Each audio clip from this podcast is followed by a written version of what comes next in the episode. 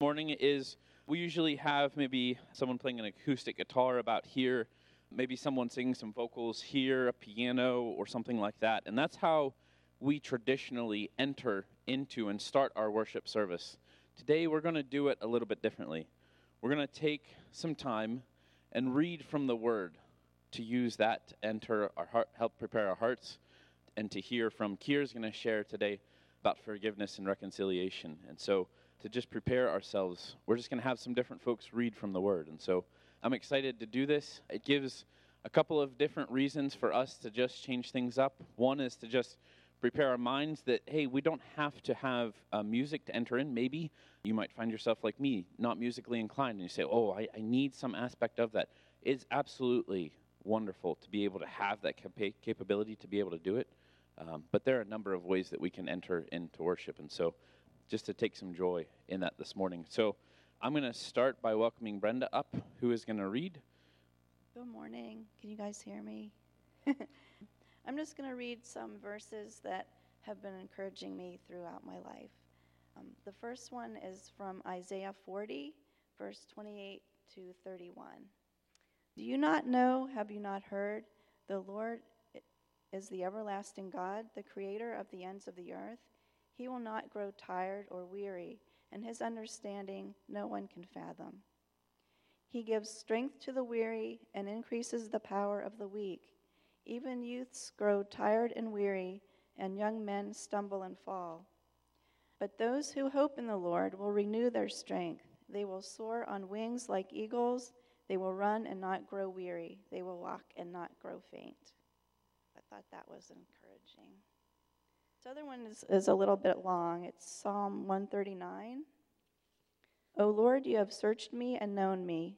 Uh, you know when I sit and when I rise. You perceive my thoughts from afar. You discern my going out and my lying down. You are familiar with all my ways. Before a word is on my tongue, you know it completely, O Lord. You hem me in, behind and before. You have laid your hand upon me. Such knowledge is too wonderful for me, too lofty for me to attain. Where can I go from your spirit? Where can I flee from your presence? If I go up to the heavens, you are there.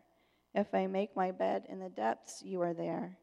If I rise on the wings of the dawn, if I settle on the far side of the sea, even there your hand will guide me. Your right hand will hold me fast. If I say, Surely the darkness will hide me, and the light become night around me, even the darkness will not be too dark for you. The night will shine like the day, for darkness is as light to you. For you created my inmost being, you knit me together in my mother's womb. I praise you because I am fearfully and wonderfully made. Your works are wonderful, I know that full well. My frame was not hidden from you when I was made in the secret place, when I was woven together in the depths of the earth. Your eyes saw my unformed body. All the days ordained for me were written in your book before one of them came to be. How precious to me are you, are your thoughts, O God. How vast is the sum of them. Were I to count them, they would outnumber the grains of the sand. When I awake, I am still with you. If only you would slay the wicked, O God, away from me, you bloodthirsty men. They speak of you with evil intent. Your adversaries misuse your name. Do I not hate those who hate you, O Lord, and abhor those who rise up against you? I have nothing but hatred for them. I count them my enemies. Search me, O God, and know my heart. Test me and know my anxious thoughts. See if there is any offensive way in me, and lead me in the ever way everlasting. Thank you, Brenda. Bruce is going to read from Psalm 121, I think, and share. Good morning. Before I'm going to read, I'm going to just share a couple of short stories. Last Tuesday night, Stella and I were a little bit west of Yosemite National Park, and we were going to drive to our the Miners Inn, and we put the address into our GPS, and for some reason it didn't find it, but there were other addresses on the same highway in the same town. They didn't seem real close, but I thought we could probably just drive and find it. Still, I thought I should call the inn, but I thought, oh, we'll just try to find it. So we followed the GPS, and then we ended up in the middle of nowhere. I think it maybe led us to some house way out of town. So oh, we weren't sure which way to go, but I thought, okay, maybe we should call the inn. But we didn't get cell service where we were at. So we drove a little more and we found a gas station. I thought maybe the people at the gas station can direct us. But they were closed and our cell we still didn't get cell service. And I was uh, I was tired and feeling a little frustrated and a little foolish. And for some reason, you know, you know, Psalm 121, it starts out, it says, I'll lift up my eyes to the mountains, from whence shall my help come? My help comes from the Lord. And I didn't think about praying for some reason, but Stella did, and she prayed. And then shortly later, she thought of searching a different way in the GPS, and then we were able to get information, and the GPS directed us to our hotel. So we were very thankful for God helping us. And then a few mornings later, I was having my quiet time, and I decided to walk out onto the balcony to pray. And when I walked out on the balcony, I was like, wow, this is a really nice view of the mountains off in the distance. And I thought of uh, Psalm 121. And somebody in Great Commission churches had written a song about Psalm 121, which we sang many years ago. And I'm not going to sing it, but I, I sang it before the Lord, you know, by myself. And about the time I finished singing it, I noticed that the sun was just peeking over the mountains. And so I went and got Stella to come out and see too. And I was just really thanking God for this awesome view. And then when we checked out of the inn, I told the clerk, you know, there was a really great view from our balcony, and I went out, and the sun was coming up over the mountains, and I, I told him I just really thank God for letting us see this awesome view. So now I'll read Psalm 121. I will lift up my eyes to the mountains. From where shall my help come? My help comes from the Lord, who made heaven and earth. He will not allow your foot to slip. He who keeps you will not slumber. Behold, he who keeps Israel will neither slumber nor sleep. The Lord is your keeper. The Lord is your shade on your right hand. The sun will not smite you by day, nor the moon by night. The Lord will protect you from all evil. He will keep your soul. The Lord will guard your going out and your coming in from this time forth and forever. Thank you, Bruce. It's an awesome story, and appreciate your humility in sharing about your um, your journey there, and and just enjoy the end that came from it. Jane's gonna gonna also share here from Proverbs today. Good morning. So I too have a story, but it's short. So you guys know that the Bible is translated in other languages. And the Bible chapter I'm going to read for you, I first learned it in my language. And uh, there's a song about it Trust in the Lord with all your heart. I won't sing it because the tune in my language is different. But I remember as a seven year old girl, I would stand on a platform in my dad's field and scream on top of my voice. And I would feel like heaven is hearing me. So I would sing that song to heaven. And you know, I had, it was a platform in a cornfield. I had made a slide down a hill. So once I'm done singing, the sun would be down. It would be dark because we don't have twilight. It's light, and the next moment it's dark. So, you know, it would be so scary to run through a cornfield when the sun's down. So, what I would do is I would be singing the song loudly, trust in the Lord with all your heart until I get home. So, it's very funny because even in my adulthood, when, you know, when things are tough, or even when something really great has happened, I still sing that song in my mind. So the scripture is Proverbs chapter 3. I'll read from verse 1 to 12. I'm reading from the New Revised Standard Version. It reads My child, do not forget my teaching, but let your heart keep my commandments. For length of days and years of life and abundant welfare they will give you. Do not let loyalty and faithfulness forsake you. Bind them around your neck Write them on the tablet of your heart. So you will find favor and good repute in the sight of God and of people. Trust in the Lord with all your heart, and do not rely on your own insight. In all your ways, acknowledge him, and he will make straight your paths. Do not be wise in your own eyes. Fear the Lord and turn away from evil. It will be a healing for your flesh and a refreshment for your body. Honor the Lord with your substance and with the first fruits of all your produce. Then your barns will be filled with plenty, and your vats will be bursting with wine. My child, do not despise the Lord's discipline or be weary of his reproof, for the Lord reproves the one he loves, as a father, the son in whom he delights. And I'm going to sneak in verse 19 and 20. The Lord, by, his, by wisdom, founded the earth. By understanding, he established the heavens. By his knowledge, the deeps broke open, and the clouds dropped down the dew. So when you have time, I hope you can just go back and read uh, the rest of the scripture. It has a lot. Thank you. Thank you, Jane. I just, it's very encouraging to hear how impactful the word is on everyone's life. So I appreciate and thank you guys for stepping in and reading for us this morning. And I'd like to just transition now and take a couple of minutes in prayer. Um, so you can take your take your time at your seat, and I'll, I'll close us and just think on these scriptures, meditate on them, and just bring your heart for the rest of the word to be shared this morning. God, we thank you. We thank you for the richness of your word and and how, just how it impacts our lives, God, and also how it enriches our worship back to you, God. That um, as we speak the truth that is withheld in it, God, that you are magnified because you are good and you are holy and righteous. God, we come together as a congregation today to enjoy your word and, and to hear from it, God, and have it impact our lives, that we may listen to it and respond in uh, faithfulness, God, to your direction uh, that is in it.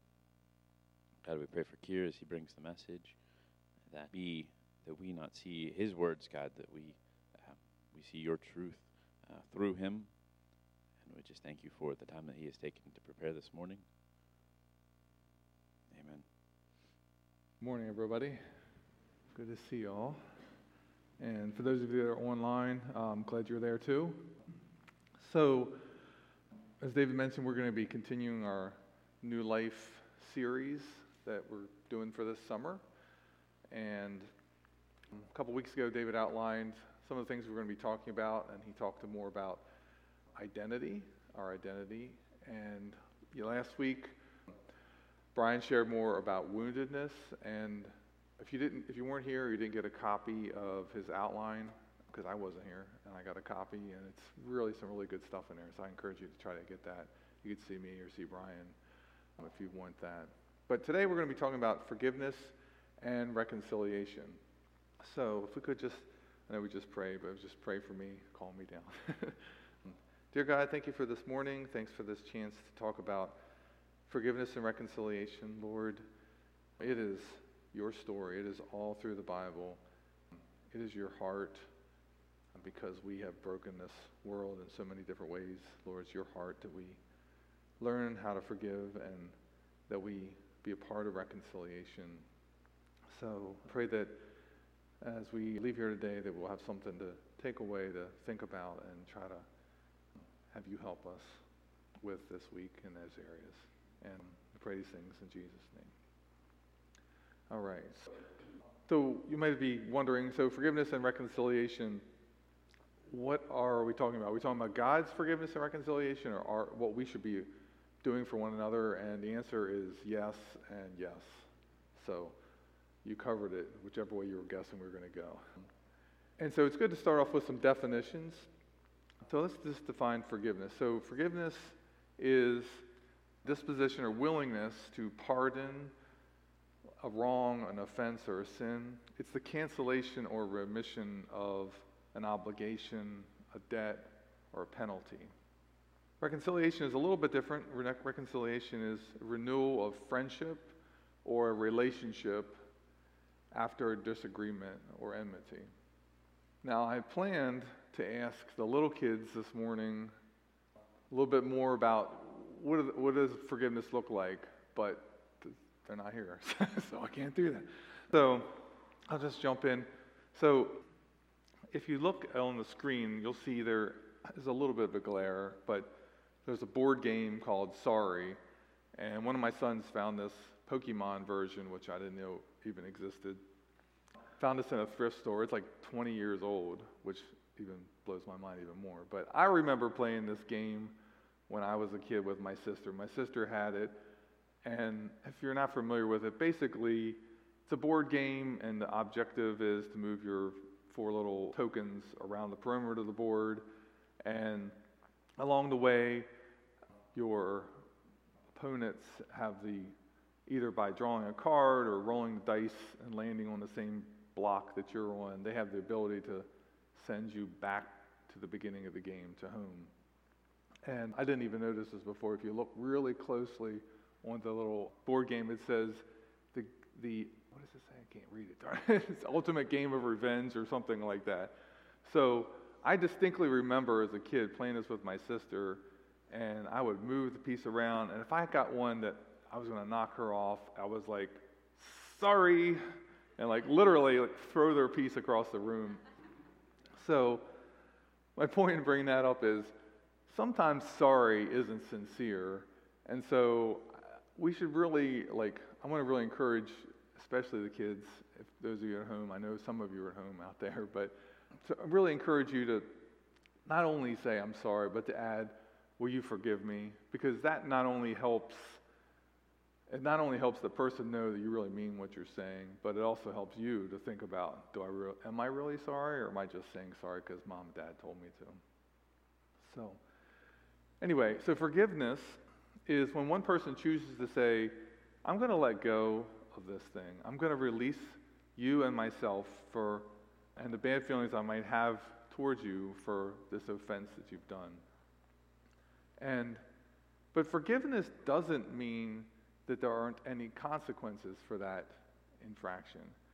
We are really just moving ourselves away from trying to be the judge for what should happen because of what happened, because of this offense. We're just stepping out and removing ourselves from that position. And the, an illustration, I'm trying to think of how I could draw a picture of this, would be like a football game, and somebody runs in and, you know, either they make an illegal hit or a late hit, some kind of offense. The guy who gets clobbered he can shake it off and could be like, okay, it's part of the game, or I forgive this guy for doing that. But that doesn't mean there's not going to be a 15 yard penalty, which is assessed by the referee, who is the ultimate judge in how that's going to unfold. And I think for a lot of people, that's a real hang up with forgiveness, is that we, we get hung up. We don't want to let go of this offense we want to hold on to because we want to somehow control what happens to this other person for what they've done to us. So I think we just need to keep that in mind. Now, reconciliation is the restoration of a relationship back to a harmonious state after some kind of dispute. And the kind of difference between forgiveness, one person can forgive another and that be the end of it, but reconciliation, you really need you need two people or two or more to be involved.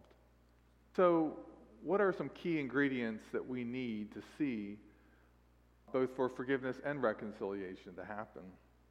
What do we need to be? And I, I'd like to suggest that we need to be humble and we need to be attentive to God's voice and we need to be willing to work, to work through these things. And I just want to say right here that I want to acknowledge that this might be extremely difficult. There are a lot of hurts and there are a lot of conflicts that are really deep. And I don't mean to imply that this is simple, uh, easy as a piece of cake, easy as pie, whatever expression you want to use. This, this is um, something that takes effort. And to start off, okay, how do we foster humility in our lives?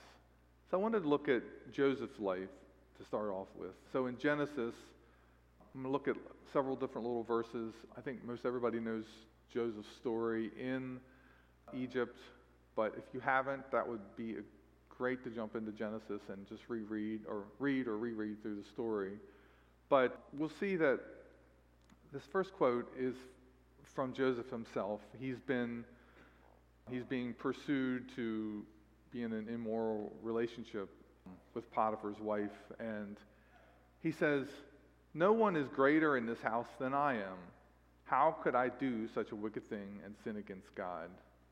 And when it says no one is greater, it doesn't mean he's proud, I'm the greatest. It means no one has more authority in this house than I do, besides Potiphar. And I'm humbling myself to not step into some place that, that I don't belong. And later on, he's brought before Pharaoh to answer Pharaoh's question about what this prayer of the fat and skinny cows, what's what's the meaning of it. And he makes it clear to, again, remaining humble, he makes it clear to Pharaoh that he says, I cannot do it, I can't interpret, but God will give Pharaoh the answers he desires. And then right after that, when God uses Joseph to interpret, Joseph, Pharaoh asks him, what, What's the course of action? What do, what do I do? And Joseph says, Find the wisest man and put him in charge. And then he lists all these things that the wisest man in charge should do. So clearly pointing that he's the wisest man and he is appointed in that position, but he, he keeps himself humble. He doesn't ever assume that people will, you know, he has to tell them that he is who he is. We can also see humility in Jesus' life. Jesus, while he was just before he was going to be arrested and put on trial and crucified, he's in the garden and they come to arrest him and some of his disciples try to stop it from happening. But Jesus says, Do you think that I cannot call on my Father and he will at once put at my disposal more than 12 legions of angels? But how then would the scriptures be fulfilled that say it must happen this way? So Jesus offered his humility here because he knew it was the only way to reconcile us to God. Jesus demonstrated the ultimate humility even when he was entitled to the ultimate honor and power. So, how about in our lives? In Philippians, we're encouraged to reflect on kind of what I just shared about Jesus. In your relationships with one another, have the same mindset as Jesus Christ, who, being in very nature God, did not consider equality with God something to be used to his own advantage. Rather, he made himself nothing by taking the very nature of a servant, being made in human likeness, and being found in the appearance as a man. He humbled himself by being obedient to death, even death on a cross.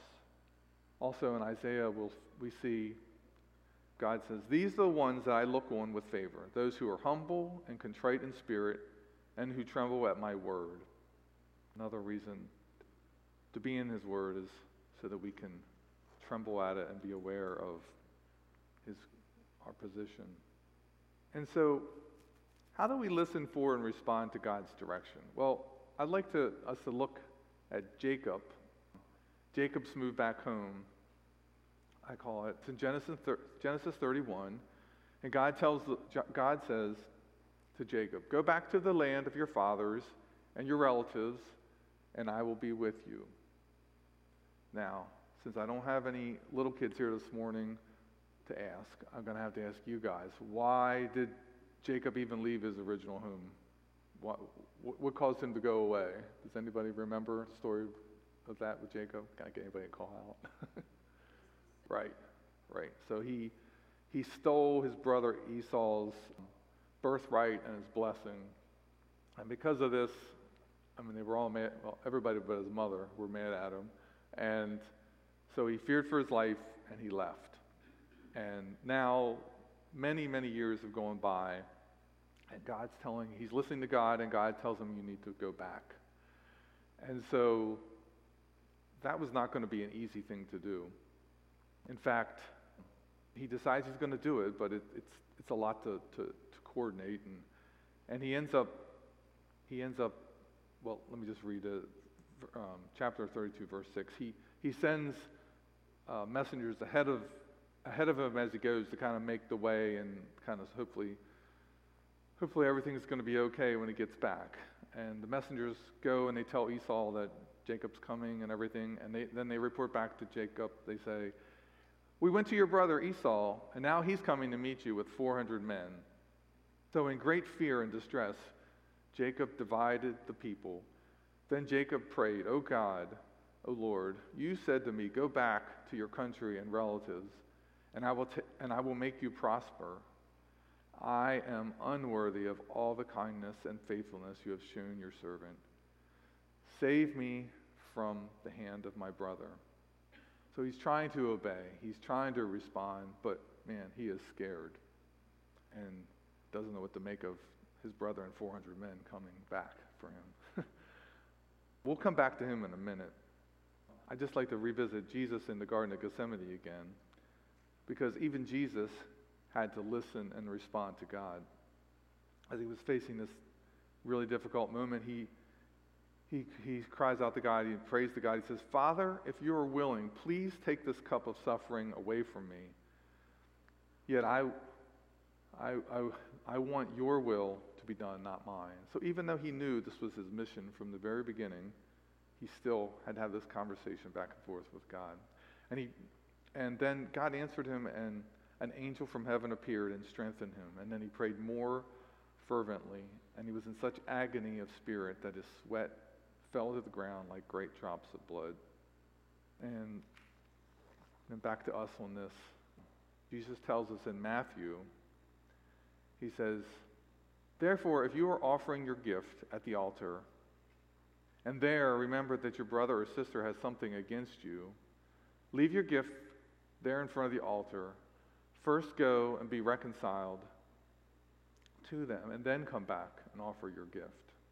This shows how important reconciliation is to God. It's more important than even worship of Him. And I would just say if you are prompted, if God tells you to go, then just go and leave the outcome to God. Many years ago, Michelle and I had a hard, broken re- relationship with someone and if you had been in our life group at that period of time, you probably would have heard about it every week. At least I found out years later, I was talking to some really good friends, and they're like, asked, how's it going? And they're like, I didn't even realize, like, every week I would bring this up. Like, I have this, we have this thing going on, this, this broken relationship. We know it's not right. We want to do the right thing. We don't know what to do. And we, that was like our, our prayer request for a long time. Anyway, eventually, John and I both felt like we just need to go to these people and, and ask for their forgiveness. We didn't even think we had done anything wrong. We didn't know what, what it was.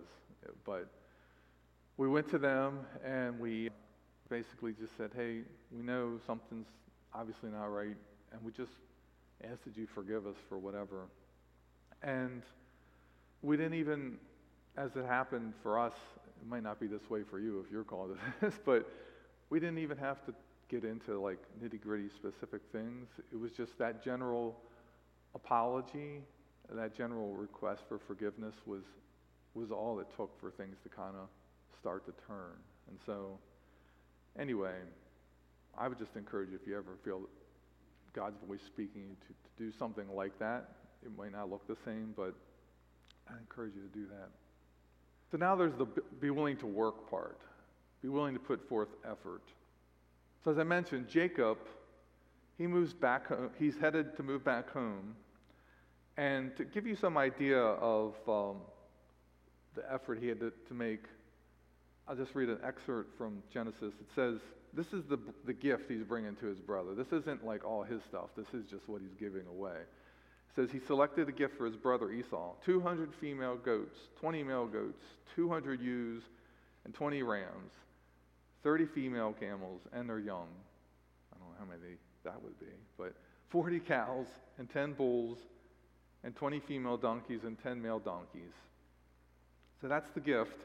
And then he also brought his two wives, his two females, their two female servants, his 11 sons, and they crossed the ford of Jabbok. And then he sent over all his possessions. So that's quite an effort. I was thinking, over the last couple weeks that Benby had a lot to coordinate with getting 40 people and four, five or six cars and food and uh, housing and everything to go from here to Jacksonville, but I'm afraid that Jacob had him beat as far as the effort. Although we all really appreciated Ben. Thank you out there. I hope you're watching. Anyway, it took effort. And but what was the benefit of this obedience? Jacob is reconciled with Esau. In Genesis 33, we read, his brother approached. Jacob bowed down to the ground seven times as he approached his brother. But Esau ran to meet Jacob and embraced him. He threw his arms around his neck and kissed him, and they wept. So Jacob's humility to God and Esau, his listening to God, and the efforts he made to come home, along with whatever changes that occurred in Esau, all those combined for their relationship to be restored. And that must have pleased God so much. And in Joseph's life, which actually is connected to what I just said, it's not that far away um, relationally, we need to look at how Joseph worked. So Joseph is, was sold into slavery by his brothers. He's taken to Egypt as a slave. Potiphar becomes his master. And Potiphar sees, Potiphar saw that the Lord was with Joseph and that the Lord gave Joseph success in everything he did. And so Potiphar put him in charge of his household and entrusted to his care everything he owned. And we know that that only lasted for a time, and then Joseph was thrown into jail. But immediately in jail, the warden puts Joseph in charge of all those held in prison, and he was made responsible for all that was done there. And the warden, it says, paid no attention to anything under Joseph's care. And then lastly, in looking at all these responsibilities that Joseph had during his time in Egypt, Joseph even says of himself that God made me father to Pharaoh, lord of his entire household, and ruler of all Egypt. So, do you think that that was easy? I mean, some of you all are administrators or so you administer tasks or people or, you know, all kinds of things at work, or you run a household where you're managing, you know, the education and the health and fitness and everything of your family, the, all these affairs. It's a lot of work. It's a lot of work. But, and I realized that in Joseph's care, that God gave favor so that he got a jump start to even get in these positions, but still he had all this work to do. But what was the end result? When Joseph's brothers come and they need his help, and he finally reveals himself to them, he says, I am your brother Joseph, the one that you sold into, sold into Egypt. And now do not be distressed and do not be angry with yourselves for selling me here, because it was to save lives that God sent me ahead of you. So, God loves relationships and He loves to restore them. And in this case, He worked in all those years with Joseph in Egypt. He worked not only to save lives, but to bring about this reconciliation to Joseph's family. So, what about us? I know you might be thinking, hey, Kier, a lot of this just sounds like work. It doesn't sound very spiritual. But I just want to share these examples from the Bible because I feel like we can relate with these stories stories of workplaces and families that are not the way God would want them to be as far as how we interact with one another. They're not functioning as they could because of sin. But in the midst of all that, God is at work, and He's imploring us to forgive in the cases where forgiveness is needed that we're involved with. And He's also asking us to help others to be reconciled with one another. Let's be willing to work. In Ephesians 4, we're encouraged by Paul. He says, Always be humble and gentle. Be patient with each other, making allowance for each other's faults because of your love. And don't sin by letting anger control you. Don't let the sun go down while you're still angry, for anger gives a foothold to the devil. Think of it as you have the opportunity every day if you can get that habit in your in your life that you don't you aren't angry with somebody when you go to bed that you don't give the devil a foothold that you can like frustrate the devil every single day what a what a good feeling that would be you know and the verse continues make every effort to keep yourself united in the spirit binding yourselves together with peace. Make every effort means let's not do things half-heartedly. Let's this is going to be hard. This is going to take effort. Let's let's work at it. And finally he says, get rid of all bitterness, rage, anger, harsh words and slander, as well as all types of evil behavior. Instead, be kind to each other, tender-hearted, forgiving one another, just as God through Christ has forgiven you. And Brian shared with me this phrase that I think it's a way to remember it. Forgiveness is a promise to not bring up an, a, a forgiven offense to myself, to the offended one, or to someone else. Just don't bring it up. And if you want to be a part of seeing forgiveness and reconciliation, I just really encourage you to ask God to help you to be humble, help you to be attentive and listening to his voice, and help you to be willing to work and put forth effort. And ask other Christians to help you with that too. God loves relationships and he loves to see them restored. He loves to see forgiveness and reconciliation. And remember, God doesn't want reconciliation with him to end with you. 2 Corinthians says, If anyone is in Christ, the new creation has come. The old has gone, the new is here. All this is from God who reconciled us to himself through Christ and has given us the ministry of reconciliation. And what is that ministry? The ministry is that God was reconciling the world to himself in Christ and not counting people's sins against him. And he has committed to us this message of reconciliation. We are therefore Christ's ambassadors, as though God were making his appeal through us, and we implore you on Christ's behalf be reconciled to God. So let's just pray. Lord God, thank you so much for caring about your creation, for caring about forgiveness and reconciliation, and for wanting to include us in being a part of that process. Help us to build habits into our life. Help us to, to work hard and to just be continue to listen to your voice so we know what to do to be a part of that. And we just thank you for being the kind of God that you are. And thank you for all these things in Jesus' name. Sorry. When I heard a couple weeks ago that we were able to share scripture verses, I immediately thought of the verses that I've been working on. I know some of you know that I've, um, in the past, have um, worked on memorizing some books of the Bible. And just so you know that scripture memory is not easy for me. I'm just stubborn and persistent. Um, so, the scripture verse that I'm going to be sharing is from 1 John. I have been working on 1 John for the past two years.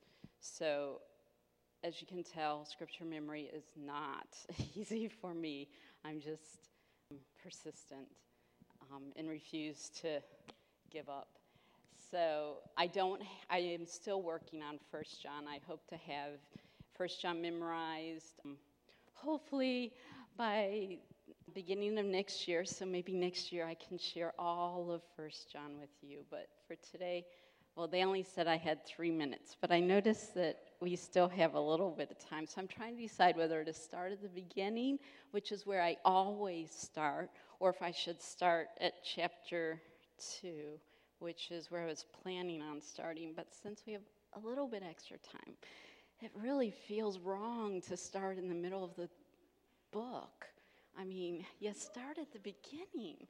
So, but, uh, so we'll see. I have my cheat cards here, and I'm holding the microphone, which I've not held the microphone, I've always had the speaker. So this should be an interesting run. So, you know, let's see what we have. I am going to go ahead and start from the beginning just because that's, it just sound, seems the best way to do it.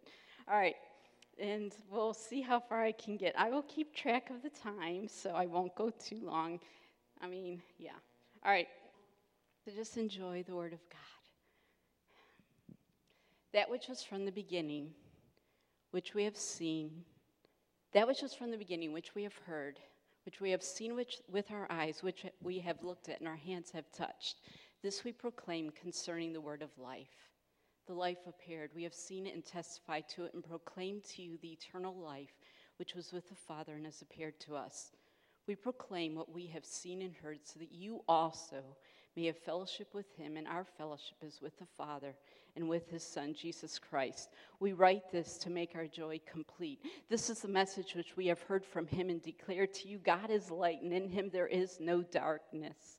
If we claim to have fellowship with God, yet walk in darkness, we lie and do not live by the truth. But if we walk in the light, we have fellowship with one another, and the precious blood of Jesus, his Son, purifies us from all sins. If we claim we have no sin, we deceive ourselves, and the truth is not in us. But if we confess our sins, he is faithful and just and will forgive us our sins and purify us from all unrighteousness. If we claim we have not sinned, we make him out to be a liar, and his word has no place in our lives. Dear children, I write this to you so that you will not sin. But if anyone does sin, we have one who speaks to the Father in our defense Jesus Christ, the righteous one. He is the atoning sacrifice for our sins, and not only for our sins, but for the sins of the whole world. We know that we know him if we obey his commands. Any man who says, I know him, but does not keep his commands, he is a liar, and the truth is not in us. But if we obey God's word, his God's love is truly made complete in us. This is how we know we live in him. Whoever claims to live in him must walk as Jesus did. Dear friends, I'm not writing new, you a new command, but an old one which you've had from the beginning. This old command is the message which you have heard. Yet I am writing you a new command. Its truth is seen in him and you because the darkness is passing and the true light is already shining. If we claim to be in the light yet hate our brother, we are still in the darkness. Whoever loves his brother is in the light, lives in the light, and there's nothing in him to make him stumble. Whoever hates his brother is still in the darkness and he walks around in the darkness and does not know where he is going because the darkness has blinded him. I write to you, dear children, because your sins have been forgiven on account of his name. I write to you, fathers, because you have known him who is from the beginning. I write to you, young men, because you have overcome the evil one. I write to you, dear children, because you have known the Father. I write to you, fathers, because you have known him who is from the beginning. I write to you, young men, because you are strong and the word of God lives in you and you have overcome the evil one. Do not love the world nor things of the world, for everything in the world, the cravings of sinful man, the lust of his eyes, and his boasting of what he has and does comes not from the Father, but from the world. The world and all its desires will pass away, but the man who does the will of God lives forever. Dear friends, this is the last hour. And as you have heard many, that the Antichrist is coming, and even now many Antichrists have come. This is how we know it is the last hour. They went out from us, but they never really belonged to us. If they had belonged to us, they would have remained with us. But their going showed that none of them belonged to us. But you have received the anointing from the Holy One, and all of you know the truth. I do not write you because you do not know the truth, but because you do know it, and because no lie comes from the truth. Who is the liar? It is the man that denies that Jesus is the Christ. Such a man is the Antichrist. He denies the Father and the Son. No one who denies the Son has the Father. Whoever acknowledges the Son, Father also.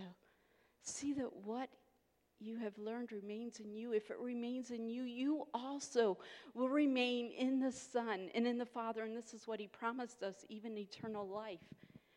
I write these things to you so that you will not stumble. I write these things to you so that you will not stumble. Um, as for you, the anointing you received remains in you, and you have no need of anyone to teach you, but as that anointing is real, not counterfeit just as it has taught you, remain in him. And now, dear children, continue in him so that we, when he appears, we may be confident and unashamed at his coming. If we know that he is, if we know that he is coming, if we know that he is righteous, we know that anyone who does what is right has been born of him. How great is the love the Father has lavished on us that we should be called children of God. And that is what we are. Shoot, that's right. The reason the world does not know us is that it did not know God. Dear friends, now we are children of God, but what we will be has not yet been made known. But we know that when he appears, we shall be like him, for we shall see him as he is. Everyone who has this hope in him purifies himself even as he is pure. Everyone who sins breaks the law. In fact, sin is lawlessness. But you know that he appeared so that he might take away our sins. And in him there is no sin. No one who lives in him will keep on sinning. No one who continues to sin has either seen him or known him. Dear friends, I write these things to you so that you will not be led astray. He who does what is right is righteous just as he is righteous. He who does what is sinful is of the devil because the devil has been sinning since the beginning. The reason the Son of God appeared was to destroy the devil's work. No one who is born of God will keep on sinning. No one who is born of God will continue to sin because God's seed remains in him. He cannot go on sinning because he has been born of God. This is how we know who the children of God are and who the children of the devil are. Anyone who does not do what is right is not a child of God, nor is anyone who does not love his brother. And that's all I'm going to do today. Sorry. Let's close in prayer. Oh, Father, I thank you for your love and kindness, your grace and your mercy, Lord. Oh, Lord, as I'm thinking about those verses, Father, it's just so much about your love and your desire for us to love you. Lord, I pray that you just. Um, let your words, all the words of you spoken today, Father, so much of your word was spoken today, Father. I pray that your word just settles deep and strong in our hearts and that it bubbles out in our actions and words this week, Father. I pray for your grace and mercy. Lord, we definitely need it. Thank you, Jesus. Amen.